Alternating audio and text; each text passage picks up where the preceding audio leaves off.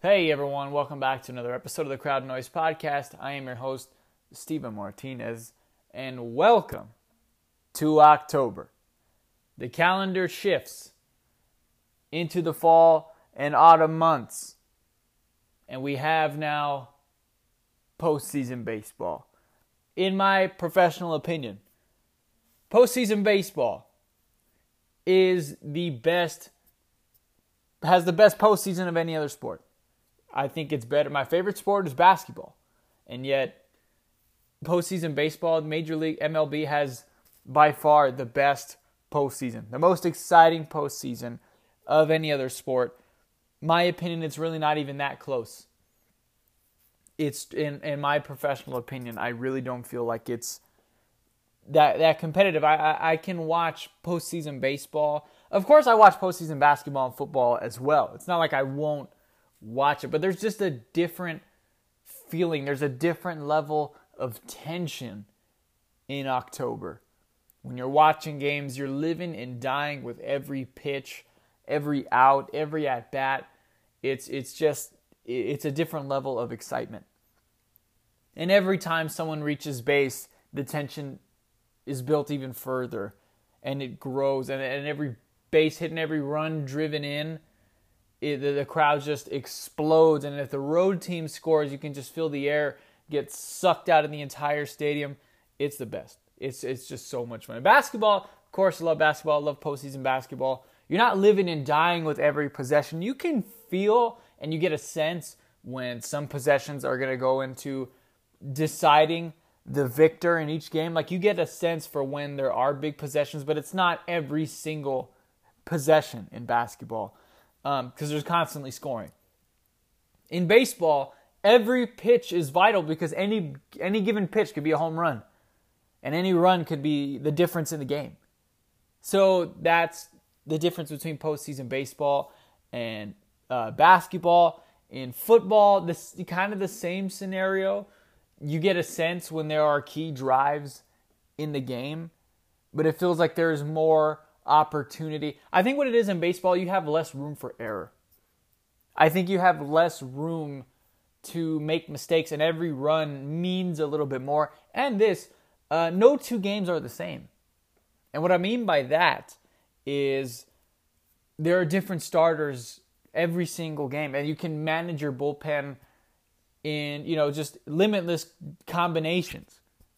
So you're seeing different matchups with different pitchers, different hitters, different scenarios. Are there runners on? What's the score in the game? What inning are we in? What what's the count? Are they brought in, you know, in between innings? Is it a clean inning?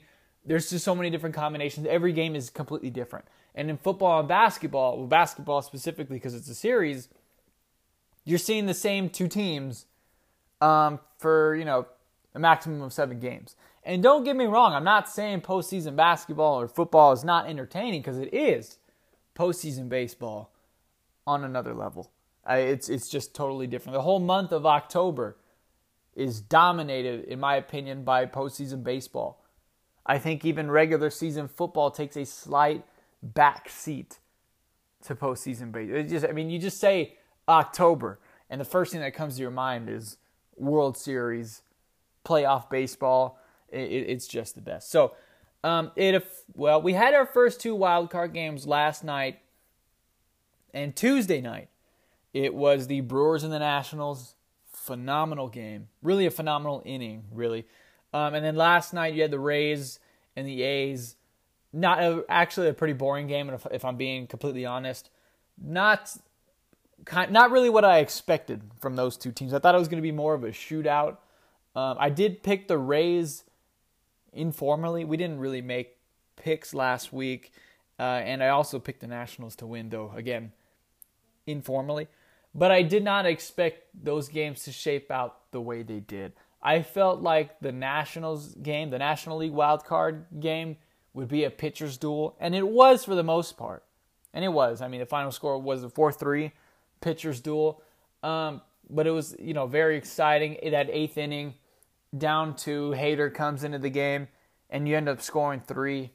Unbelievable. And then last night, Charlie Morton on the mound uh, for the Rays. You had Sean Manaea. Did not pitch terribly. Sean Manaea was okay. Wasn't great, wasn't terrible.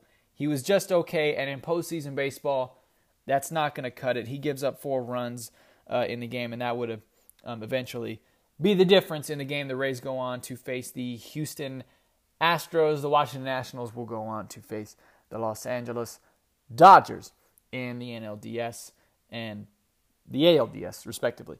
So we're going to do our postseason bracket today, this week. We're going to save that for later in the show because I want that to be the crown jewel. I'm, a, I'm so excited. I cannot wait for the games tonight. Tonight's the National League, so you get the Braves and the Cardinals first. I will have that game time for you. And then the Dodgers and the Nationals, because it's a West Coast game, that will be the nightcap tonight.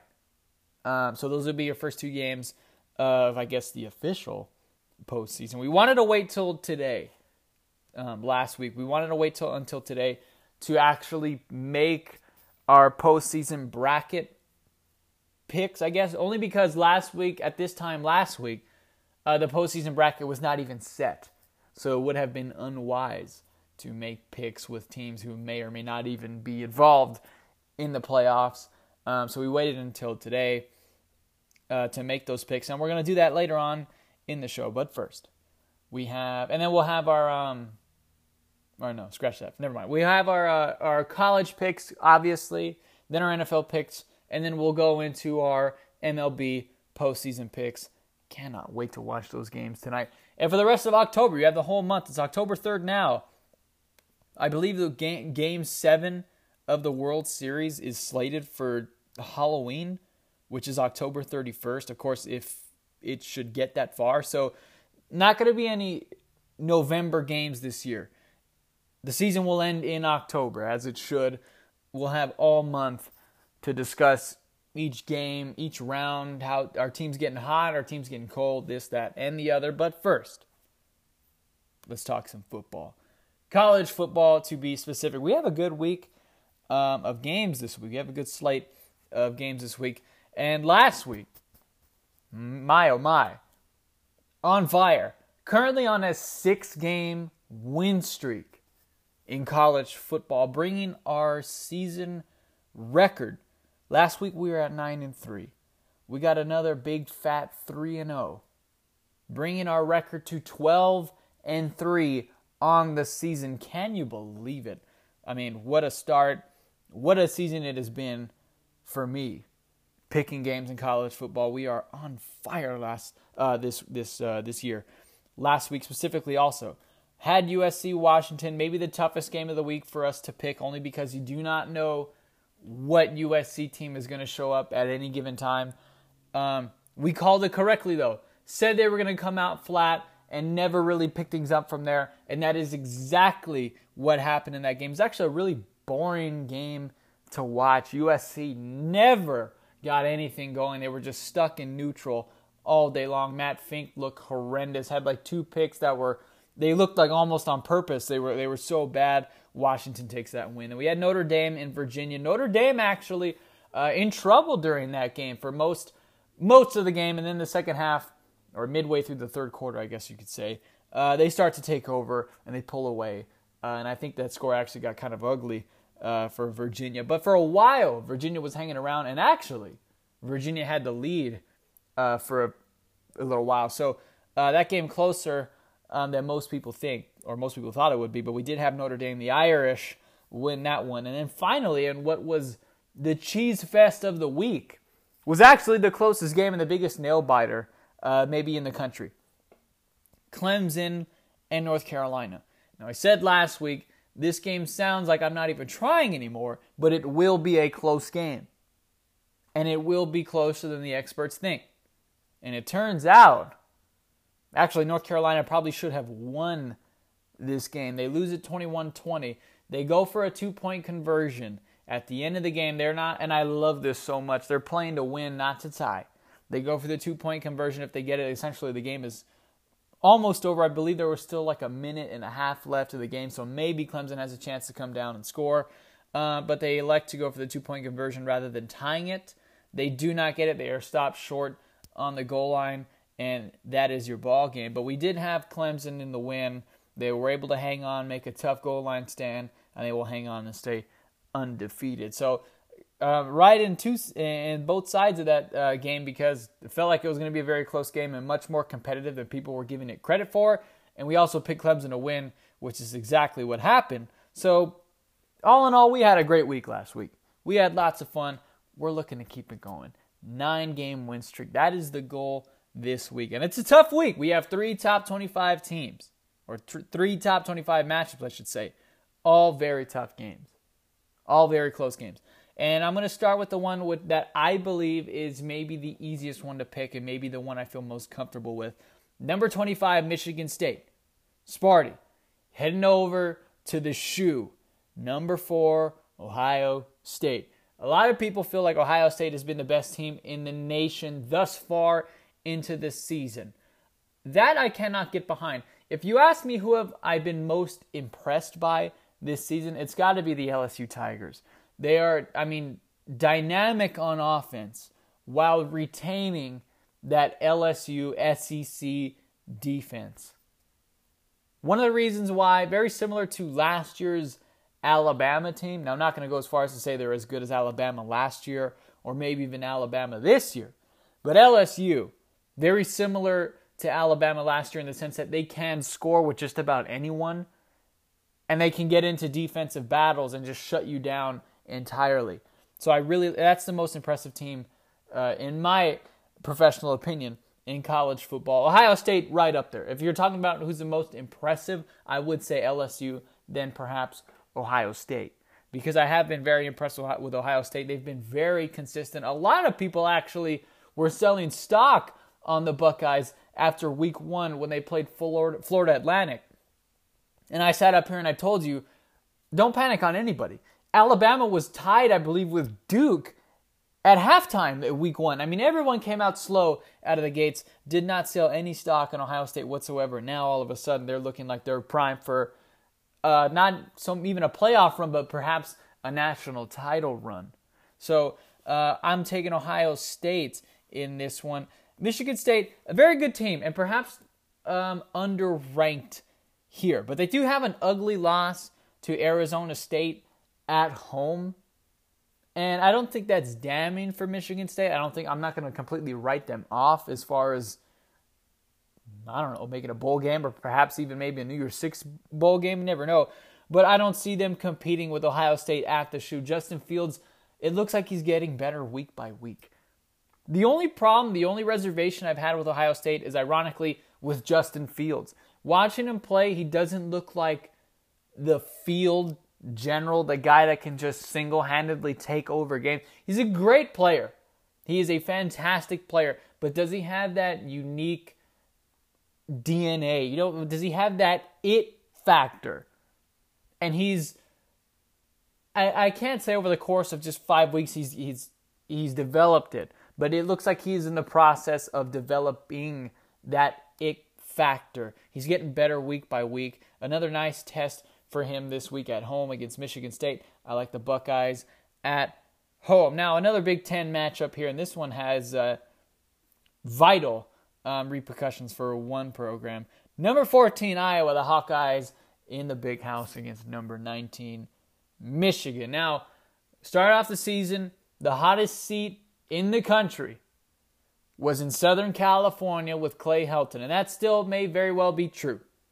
But after that, you have to start making an argument for Jim Harbaugh in Ann Arbor. Okay, has not met expectations clearly during his entire tenure at Michigan, not just this season, but over the course of his Michigan head coaching career, has not made the playoff, has not won the Big Ten uh, as of yet, has not beat Ohio State yet as a head coach at Michigan. All those things they, they, they, they start to boil over. If you're at a big time program, you have essentially three jobs beat your rival, win your conference, win a national championship. And when you fail to do the first two, you're obviously not going to be able to do the, the third um, to task on your to-do list. And then things start to start start to boil over. Excuse me. Things start to get a little frustrating for the boosters and the AD and for the fans. It's kind of the problem that's going on with Clay Helton. Conversely, at USC, has not consistently beat Notre Dame and UCLA, has not consistently won the Pac-12, and is not getting into Rose Bowls or playoffs and therefore national championship games. So, uh, Jim Harbaugh, this is a if you lose at home to Iowa, who is a very very good team, but if you you're, you're Michigan, you're supposed to win this game. USC, you have Utah at home. Yes, they were ranked number ten in the nation at the time. You're the University of Southern California. You should you're supposed to beat Utah at home. I don't care what they're ranked. I don't care what you're ranked. You're USC. You're playing in the Coliseum. You're supposed to win that game, and they did. Keeping Clay Helton's job security, um, you know, just for the time being. Jim Harbaugh, the same thing. You're supposed to win this game. I think they will. I think they're starting to feel the pressure a little bit in Ann Arbor you're going to start to see a little bit of desperation out of the Wolverines, and that might actually be a good thing. Maybe it's it's it's a good thing for this team to play with their backs against the wall. Um, you know, the chips are down. They're they're they're kind of the odds are stacked against them. I'm taking Michigan this week because they have to win. If they do not win this game, Jim Harbaugh is likely finished by the end by the end of the season because I don't think they're going to fire him immediately after the game. If should they lose, that would be. I mean, unless they get blown out, and I'm talking what 65 to 10 or something like that. Like it'd have to be hellacious for them to fire them, fire Jim Harbaugh on the spot. I don't think that'll happen. But if he does lose today, or excuse me, on Saturday, um, his fate is starting to look like it's just about sealed. And now to our last game, maybe the toughest game to pick of the weekend. Number seven, Auburn Tigers against number 10, Florida Gators in Gainesville, Florida. Uh, Auburn is ranked uh, obviously higher than Florida. Have not watched, I'll be completely honest with you, have not watched much of Florida this season. Saw them play against Miami, and they were very sloppy to say the least that week one. But again, everyone came out, and everyone came out of week one slow, sluggish. They no one really looked like themselves. And on top of everything else, Florida uh, and Miami played the week prior. They had the week zero game. So not only did they have to come out and play week one against uh, a great program historically and a rival in Miami, they had to play a week earlier than everyone else. And since then, I have not seen uh, much of Florida. I have seen some of Auburn, uh, and they are a very, very good team, ranked in the top 10, number seven, uh, deservedly so. But I will say this I'm going to take Florida this week only because you have freshman Bo Nix, who has been phenomenal this season. Has not looked like a freshman, has not played like a quote unquote freshman, how we expect new players to play. I think that's going to catch up with him this week. Playing in Gainesville, in Florida, one of the classic uh, home field advantages in all of college football. I say that about a lot of programs because, well, I mean, there's a lot of great college, there's a lot of great atmospheres in college football, but the swamp, I mean, is is up there at top five at least.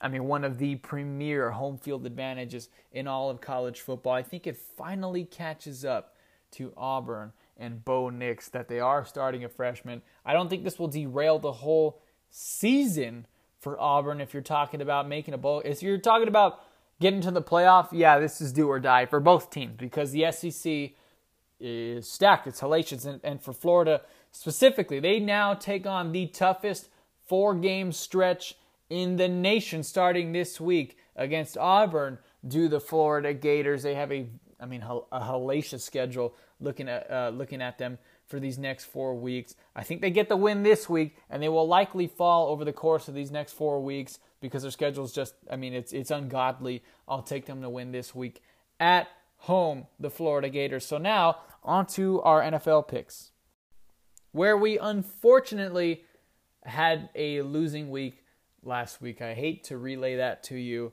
Um, did not do we did not have the same success that we had in college football, but it is a new week, and we're going to look to turn it around this week. Our current record on the season is five and seven, not nearly where we want to be, but there's still plenty of time to turn things around. Okay, we can make this into a positive season and get back over 500 potentially uh, this week. We can turn we can turn things around right now. So that's exactly what we're to do. Um, last week we had the Eagles and the Packers Thursday night. We did get that one. Um, still believe in the Eagles, believe in Carson Wentz. They were able to hang on uh, against the Packers. And maybe you can make the argument that they probably should have lost that game. Davante Adams absolutely torched Philly in that secondary. That's probably the biggest weakness of that team is the secondary. Um, he left the game with turf toe, but they won the game. Never going to take away from teams who, who who win games.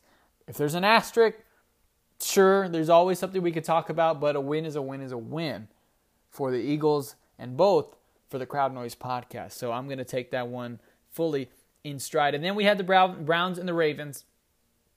Did not have that one correct. We had the Ravens winning that game.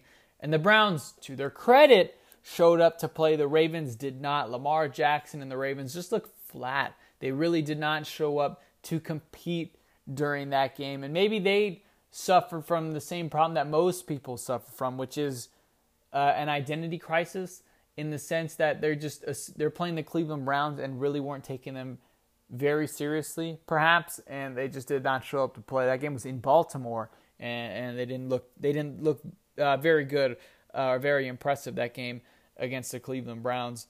Uh, so we lost that one. Then finally we had Sunday Night Football. We had the Cowboys and the Saints. Uh, picked the Cowboys to win that one because the Saints were without Drew Brees, and the Cowboys have a very good defense. Uh, on on top of that, on top of the Saints missing their Hall of Fame quarterbackness, to the Saints' credit, um, it goes both ways. You can kill the Cowboys or you can praise the Saints. I'm going to do a little bit of both. The Saints, to their credit, were able to hold the Cowboys down. Okay? They won that game without scoring a touchdown. They had four field goals. They, they, had, they finished with 12 points, and that was enough for them to win. Now I'm going to kill the Cowboys. How do you lose to a team without giving up a single touchdown? You gave up four field goals. That's it, total, and you lost. Not a good look for the Dallas Cowboys last week. You can make an argument. Now, the Saints are a very good team. They're not bums. But without Drew Brees, they're not nearly as, as good as what they normally would be. You should expect the Cowboys to win that game, and I did, and they didn't. So we didn't. Um, we moved to five and seven on the season, but we're looking to turn things around. We never dwell on the past. We're psychics. We always look to the future. So that's exactly what we're going to do for this week. First game, tonight's Thursday night game. Uh, not nearly as uh, um, what's the word I'm looking for? I guess intriguing as last week's game. And again, uh, I was kind of biased last week only because I had three players from my fantasy team playing. But nonetheless, it was still a great game. It was still a very good game, and I normally kill Thursday night, and I cannot stand that the NFL has games on a Thursday night. You know that very well because I've relayed that to you over the course of now what is years. Um, but we do have the Rams and the Seahawks tonight in Seattle. Um, the Rams are coming off a ugly loss against the Tampa Bay Buccaneers. We're beaten by 15 points. They gave up 55 points total to the Tampa Bay Buccaneers. And what a time it is to be a Tampa Bay sports fan right now, as you have the Rays moving on to play the Astros, winning the wild card, and then you have the Bucks beating the Rams in the Coliseum pretty handily. That game really, and they the Rams closed it. Um, they they closed in on 15 points. The margin was even wider than that. So what a week it has been for Tampa Bay uh, sports, but currently focus, focusing on Los Angeles sports right now, talking about the Rams and then later on the Dodgers. You have tonight's game in Seattle. The Seahawks, very good team, not a very dynamic team. Love Russell uh, Wilson. I was this close. I was a hair shy of saying Westbrook instead of Wilson. I just, by the skin of my teeth, uh, uh, avoided that. Love Russell Wilson. Great player. Is the talent around him enough for them to win the division, for them to get into the playoffs, and maybe, just maybe, back to a Super Bowl um, this year? I don't, I don't see it. And this was the problem for them last year. And even last year, they made the playoffs. Credit to Pete Carroll and that coaching staff. with Russell Wilson and like nobody, they're able to make the playoffs and challenged the Cowboys last year in Dallas and maybe, you know, had a chance to win that game last year. Uh, and I think they're improved this season, but I don't know how they stack up against the Rams. I think the Rams, even though they're on a short week, um, perhaps they were looking forward to this game and they were looking past Tampa Bay. Because Tampa Bay is, I guess now you have to say they're a good team, but they're not. They're not world beaters. Okay, they're probably not going to make the playoffs. Um, and so maybe you can make the argument the Rams were looking ahead and they, they, they just came out kind of flat. Really weren't expecting much from Tampa Bay and it kind of got popped. Uh, I think they have a bounce back game this week in Seattle. Though very tough environment. I will say this Jared Goff, not the same player um, on the road that he is in the Coliseum, especially you're talking about in Seattle during the week at night. Uh, I don't have the weather forecast for you, but I can guess it's going to rain. This is going to be a tough, very tough game for the Rams, and the Seahawks could very well win this game, but I'm going to lean towards the Rams um, because they have Aaron Donald, okay? And their defensive pressure, um, their defensive prowess is probably going to be the be all, end all in this game. Russell Wilson might have to do a little bit too much running, not enough throwing. I'm going to take the Rams in a very close one uh, tonight for Thursday night. So on to the next one. And again, for the second week in a row, we have both the Packers and the Dallas Cowboys. They are now playing each other this Sunday uh, in Arlington, Texas. Now, the Packers, throughout, let's say, this decade, for the 2010 era, uh, the Packers have had the Cowboys' number. I don't know what the rec- what Aaron Rodgers' record is against the Cowboys, but I would argue, I would assume it has to be one of the best records he has against maybe all other teams, not in the in the NFC North, obviously, and maybe he has a better winning percentage against the Cowboys than he does against other teams in the NFC North. Uh, a stat I don't have for you, but a, a stat I assume is uh, well worth checking out. He's tormented the Dallas Cowboys over the 2010s decade. Uh, and I don't think that's an accident. The Cowboys passed on Aaron Rodgers in his draft class twice. They had two picks in the first round, and neither of them were for quarterback Aaron Rodgers out of Cal.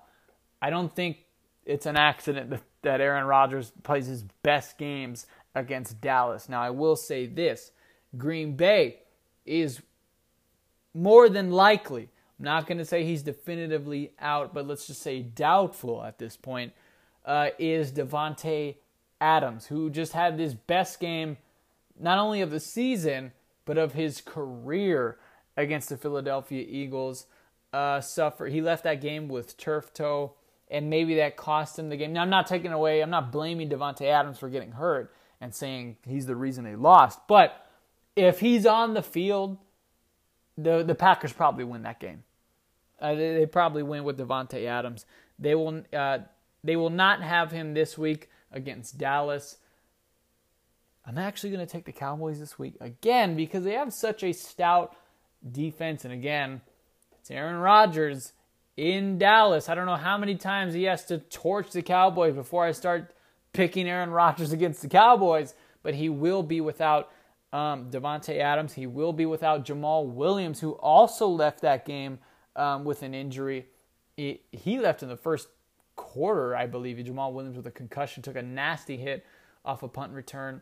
Um, so they're going to be a little bit stifled on offense. They're going to be without some of their key weapons, also without Randall Cobb, who ironically now plays for the Dallas Cowboys, who's been a weapon for Aaron Rodgers uh, throughout the years.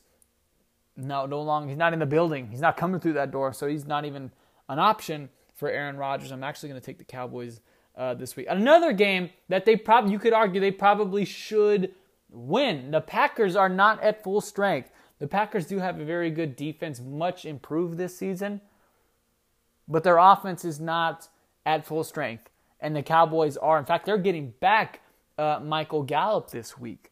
Michael Gallup returns from injury this week. Looks like he'll be good to go. He'll be ready. So uh, I'm taking the Cowboys this week at home, and they'll probably lose that game uh, on the last drive of the fourth quarter.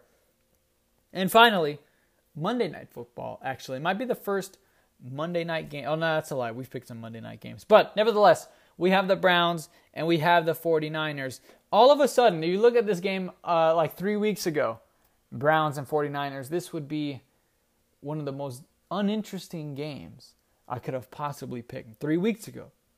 Now, all of a sudden, the 49ers are undefeated. The Browns are looking like they might turn things around. This is the time where they have to start winning games. They had one good game last week, um, and they get another tough opponent this week. But it's uh, the Browns can't wait too long to get things going. They can't fall too far behind, and so it's a very interesting game. Browns in San Francisco against the 49ers. Now, the Browns just beat what is perhaps the best defense in the National Football League, uh, being the Baltimore Ravens. They get another good defense this week with the San Francisco 49ers. And again, they just beat what is maybe the best defense in all of football. What is stopping them from beating San Francisco?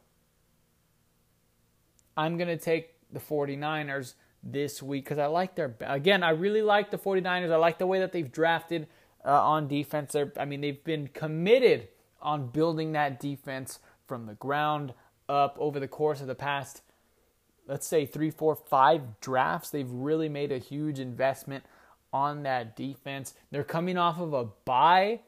Okay, I think they've had plenty of time to prepare for Baker Mayfield. Uh, I think the Browns are going to be without Jarvis Landry. He's in concussion protocol.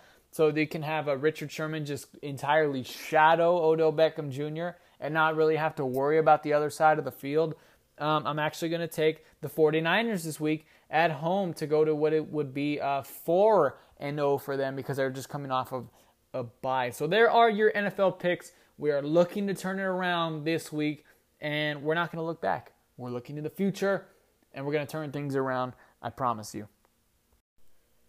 So now we move on. There's a lot of picks today. It, this is just one of those pick episodes where it's just it's like nothing but just picking games and predictions. Uh, we have one of those every so often. It just so happens to be one of those days. And then other days we have like no picks and we have all stories and opinions. Those are fun too. But today it's just one of those days. Because the MLB postseason kicks off tonight, I guess you could say officially. I mean, it started on Tuesday, but the series actually start tonight with the NLDS. That's what opens up um, in baseball. You have the Braves and the Cardinals. That should be a very interesting series. And then you have the Dodgers and the Nationals, which should be a very, very interesting series. The Nationals can beat the Dodgers. They can beat the Los Angeles Dodgers. Make no mistake about it. And actually, the Nationals are one of the most, uh, I guess, popular picks to make the World Series because of that, because of their starting rotation um, they are one of the popular picks to beat the Dodgers. And then if you beat the Dodgers, who's stopping you in the NL? And then you're on your way to the World Series, and then you'll probably lose to the Yankees or the Astros. But for now, the Nationals are one of the most popular picks to make it to the World Series out of the National League. So uh, we're not just doing the National League, of course. We're going to be doing the whole bracket. We're going to be doing our entire thing. The AL, you have the Yankees and the Twins, and make no mistake about that series the Twins can beat the Yankees. They're probably the only team that can match up offensively with the Yankees. They're, they're constructed very similarly, something I, I, I touched on last week. The Twins can beat the Yankees. They can, as can the Nationals beat the Dodgers. Now, in the other AL series, you have the Houston Astros against the AL wildcard champs, the Tampa Bay Rays who are one of my favorite teams. I love watching them play. Very exciting team. Great pitching, top to bottom, both starting and relief, bullpen pitching.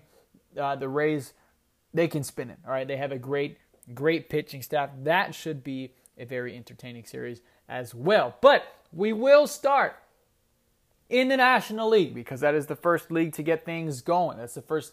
That's the league that has the first series to start. So we will start in the National League we will go up to the National League uh, Championship Series. We will pick the pennant winner.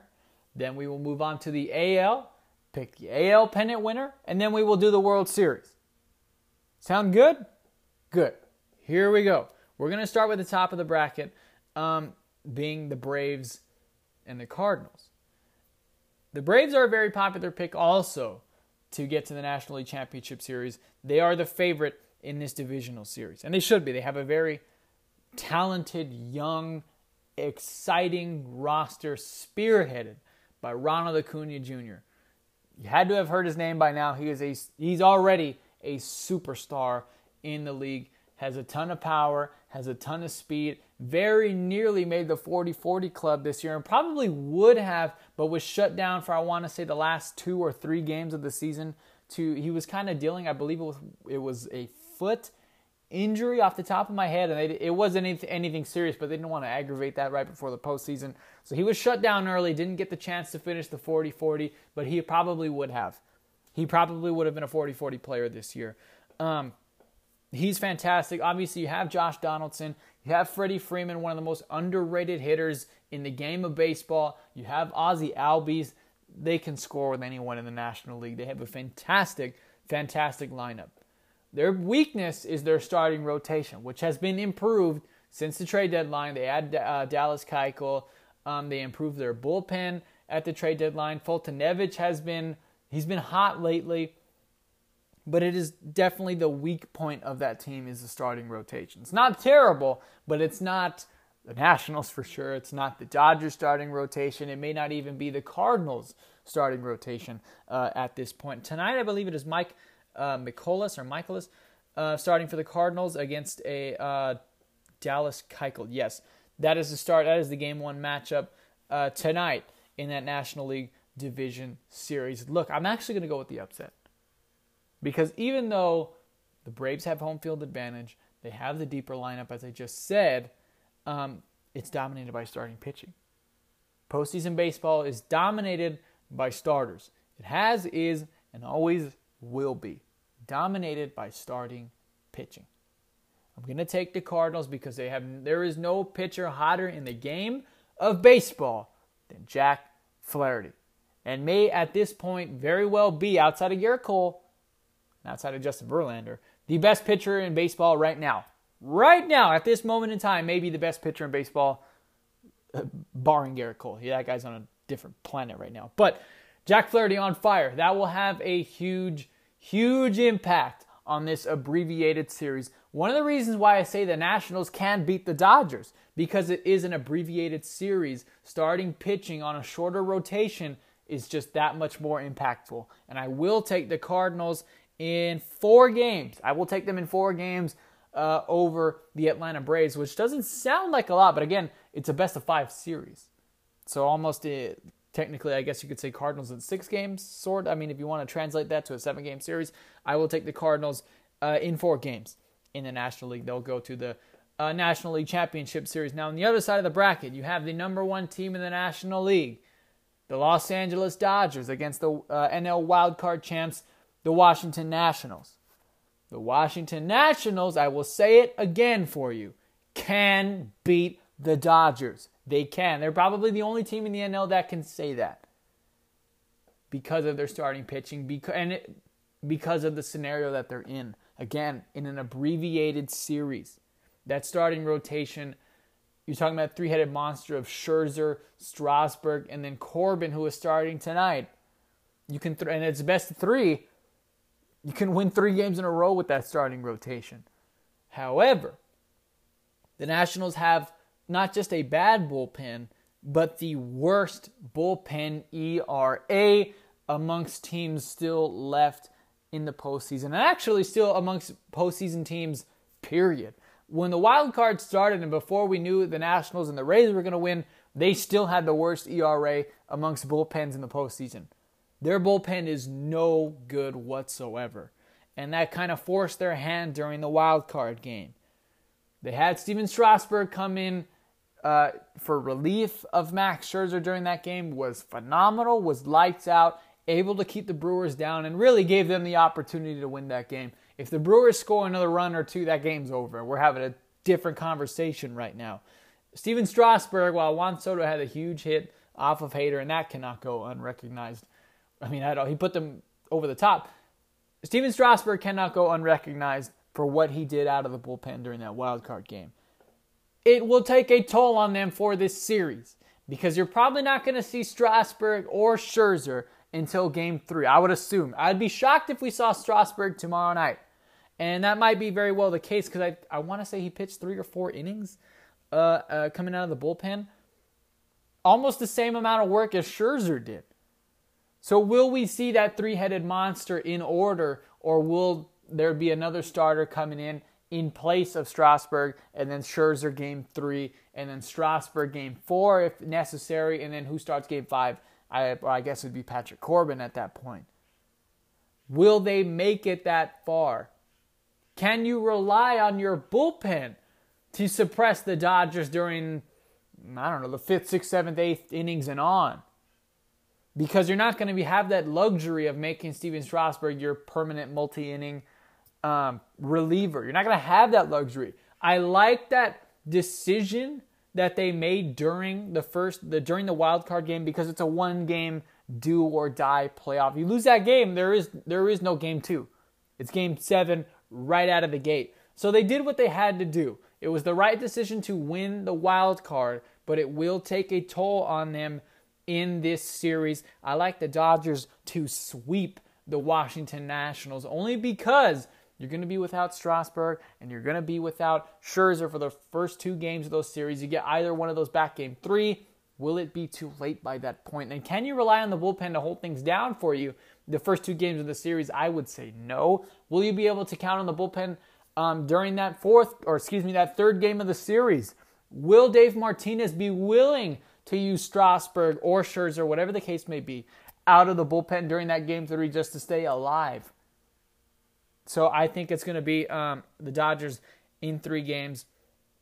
You'll see the Dodgers and the Cardinals in the National League Championship Series, and for that series, um, I don't. I think the biggest test in the National League for the Dodgers are the Washington Nationals because of that starting rotation. But they are they are not without their own kind of, I guess, drawbacks. I guess you could say from Strasburg coming out of the bullpen a choice that a decision they had they had to make. They had no choice but to let him come out of the bullpen. Um, but it's going to take a toll on them for this series.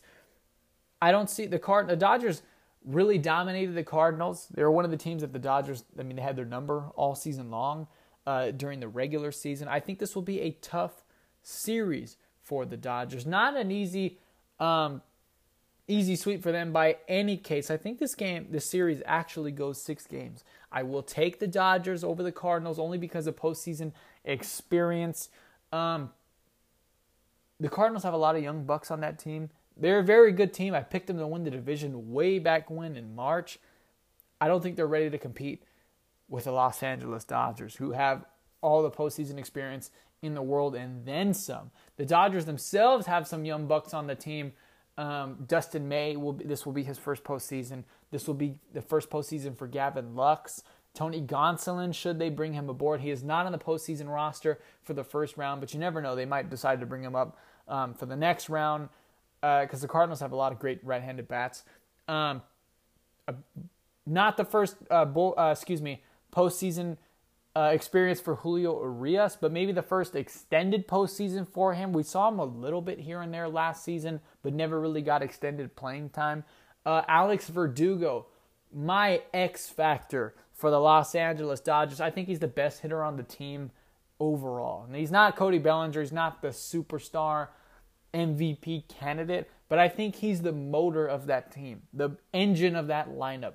When the Dodgers were rolling in June and July, it was because of Alex Verdugo, uh, their best leadoff contact hitter on the team. And what he does is get on base. He does not hit many home runs, does not have the power of Bellinger, Muncy, or maybe even Corey Seager, but he does get on base. He gets base hits. He works the count. And what does that do? That forces pitchers to come after Cody Bellinger and Max Muncy, and yes, Corey Seager as well.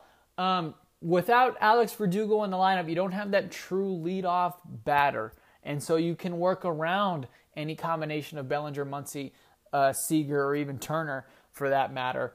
Um, but with Verdugo in the leadoff spot, the Dodgers are deadly. The Dodgers are best with Alex Verdugo because he forces you to come after those big bats. And it's no accident. It's no accident that since Verdugo has been out, Cody Bellinger is batting, I think uh, he has one of the worst batting averages on the team.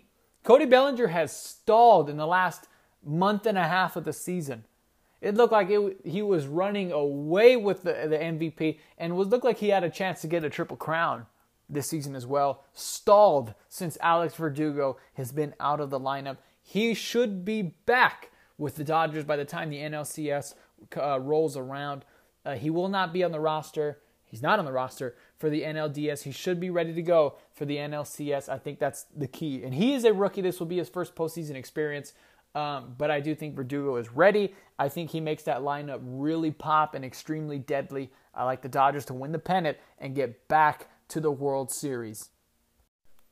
And now over to the AL side of the bracket where things could get very interesting in the very first round of the postseason, specifically with the Yankees and the Minnesota Twins.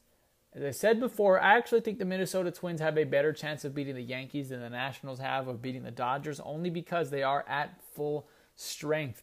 If the Nationals had Strasburg going tonight and then Corber, uh, excuse me, Corbin uh, going tomorrow, it'd be a very different series. In fact, I still think I'd probably give the edge to the Dodgers only because the Nats bullpen is terrible and they'd have to use it at some point. I'd probably give it to the Dodgers, maybe even in five games. That's how big of a difference it makes. Um, Strasburg not being available for perhaps the first two games of the series. Um, but moving over to the AL, the Twins are at full strength. They're ready to go. There's no there's no asterisk next to their lineup, next to their rotation. They are ready to go and play the Yankees. The Yankees obviously will have home field advantage, which is huge uh, for them. I think the series goes five games.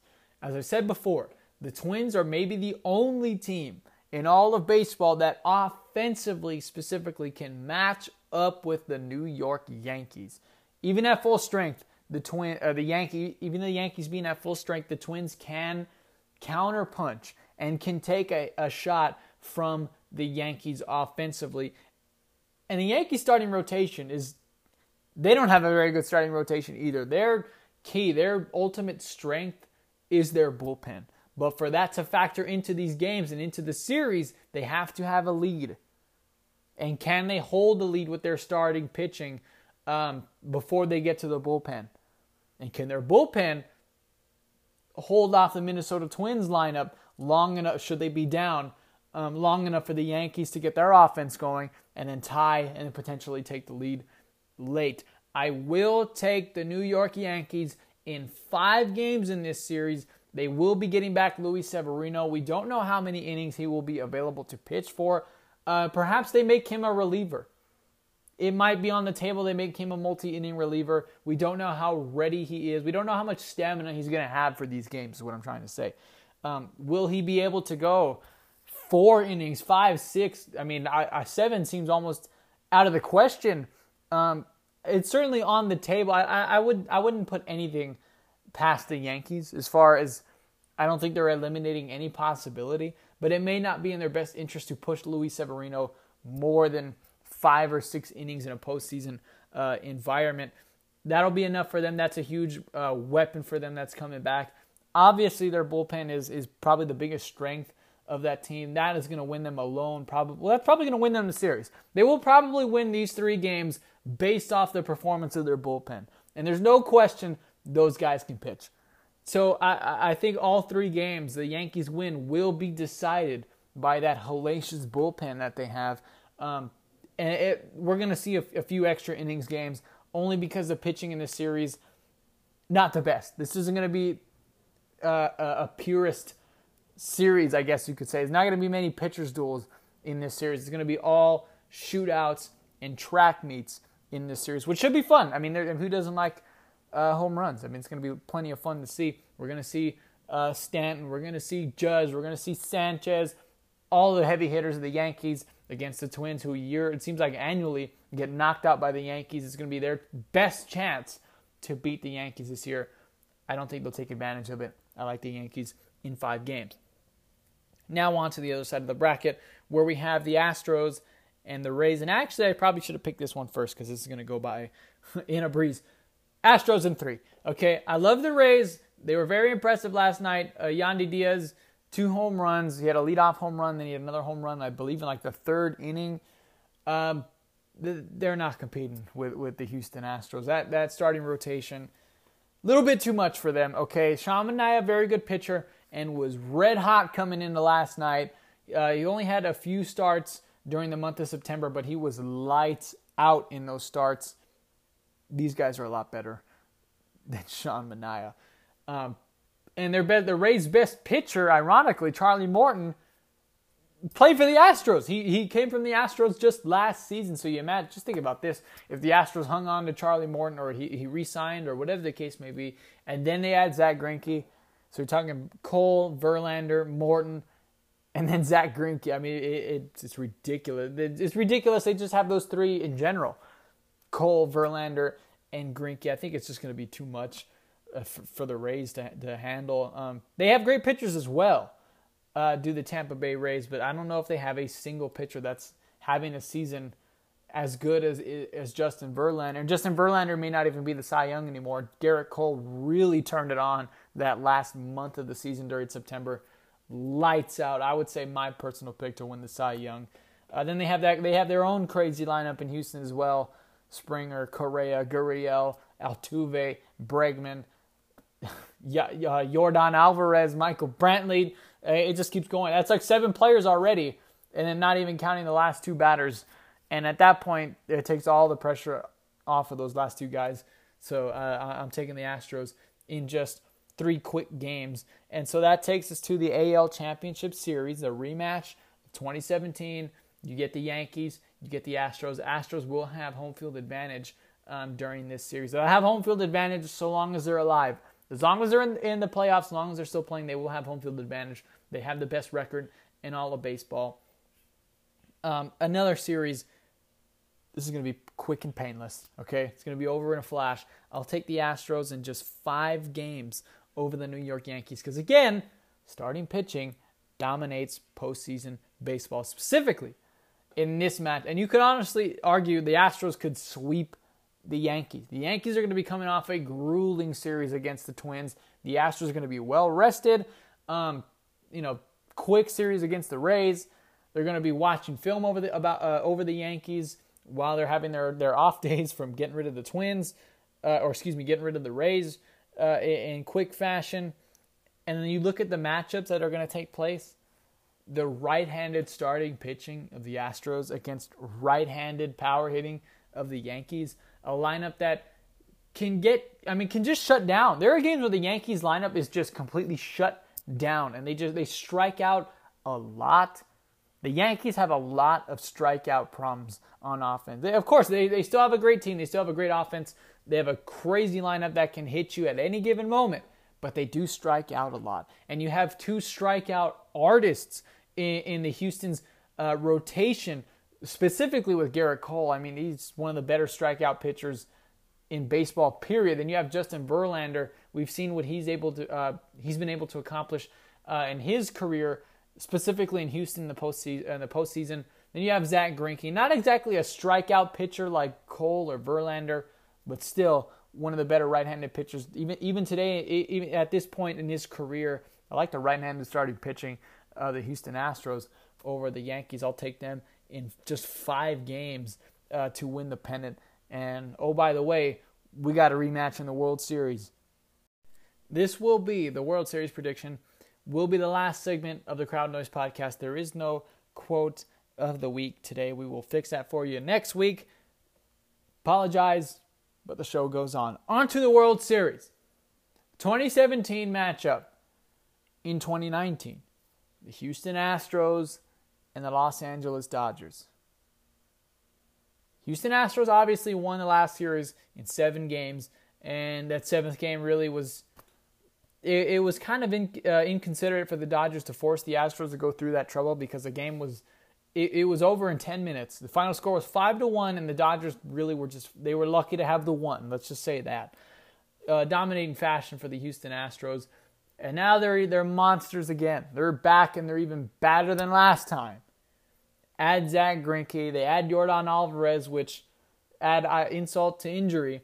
Yordan Alvarez was in the Dodgers organization. They traded him away for Justin Fields, who ironically had add more insult to injury, coughed up game two in Dodger Stadium against who else? The Houston Astros and likely cost the World Series. So they're going to be seeing Air Jordan in the World Series, who is a part of their organization in their farm system. Not not a fun time for the Los Angeles Dodgers. I just picked the Astros to sweep the Rays. And then I picked the Astros to beat the Yankees in a gentleman's sweep, five games. And I keep saying the Nationals have the capability to beat the Dodgers. The Dodgers might not even make it out of the first round. And the Cardinals are a very good team. They're a young team. Who's to say they can't beat the Dodgers? So all logic points to the Astros winning this series in five games or less. There should be no excuse why I do not pick the Houston Astros to win this series. They have the starting pitching, as we've said before. This will be the first team that the Dodgers face in this postseason run that has definitively a better starting rotation than them. Definitively. Um, the, the Washington Nationals, yes, they have Scherzer, they have Strasburg, but you can argue the Dodgers have, okay, they have Walker Buehler, have Clayton Kershaw, have Hyun-Jin Ryu, and they have Rich Hill, who may not be a stud, I may not be the big name like Scherzer or Strasburg, but has been the best postseason picture the Dodgers have had over the past, over the, this past three, four, five year run that they've been on. Yes, they've been in the postseason the past seven years, but I'm talking about the past three or four years when they've really been title contenders, Rich Hill's been their best postseason pitcher. But this is the first time where you can. There's no way. There's no way the Dodgers are, are better. You can't argue that they're better than uh, Gerrit Cole, Verlander, and Zack Greinke. You can uh, the Dodgers are not going to have home field advantage. They will have to play games one, two, six, and seven in the dome in Houston. So, really, this series should just be a runaway train for Houston. And I and on top of everything else, here's the cherry on top. They literally have a train in Minute Maid Park. Every time they hit a home run, they have a train that goes around the whole park. Symbolically proving that the Houston Astros are a runaway train and there's nobody that has a chance of stopping the Houston Astros. But Houston Astros as great as their starting pitching is, and it is, it's phenomenal, is consistent of right handed pitchers. And we look at the Dodgers lineup and the way they're constructed. It's it's it's lefty heaven for the for the Los Angeles Dodgers. Alex Verdugo, Cody Bellinger, Corey Seager, Max Muncy, Matt Beaty will get some starts here and there. Joc Pederson, who has been, I mean, one of the better postseason hitters for the Dodgers over the past two World Series, has a history of making some big home runs in Houston. They're loaded with left handed hitting, and the Astros are lo- loaded with right handed pitching. And by this time, they will have Alex Verdugo back, who, as I've said, is the engine of this lineup. I'm actually going to take the Los Angeles Dodgers in seven games to win the World Series. The first time since 1988, the Dodgers will have a World Series championship. It will go seven games because there's no way they're beating the Astros in less than six. Okay, there's no way you're beating them in five games or less. That's not going to happen. The only way the Dodgers can win this series is if it goes six or seven. If they're able to push it that far, they're able able to get it back to Houston, which is already tough enough to win there as it is. But they want to get back into Houston, plays game play games six and seven there. It's going to be tough. I think the Dodgers can get it done because they have Walker Buehler, who has proved that he can pitch in the postseason. Dominant last year, threw seven shutout innings against the Red Sox last year. With it actually may not mean that much anymore because the Red Sox are terrible. But nevertheless, he did it. First postseason, he throws seven shutout innings against the World Series champs. So one game the Dodgers won. They will have Rich Hill, which is, I mean, again, he's been the best postseason pitcher that they've had.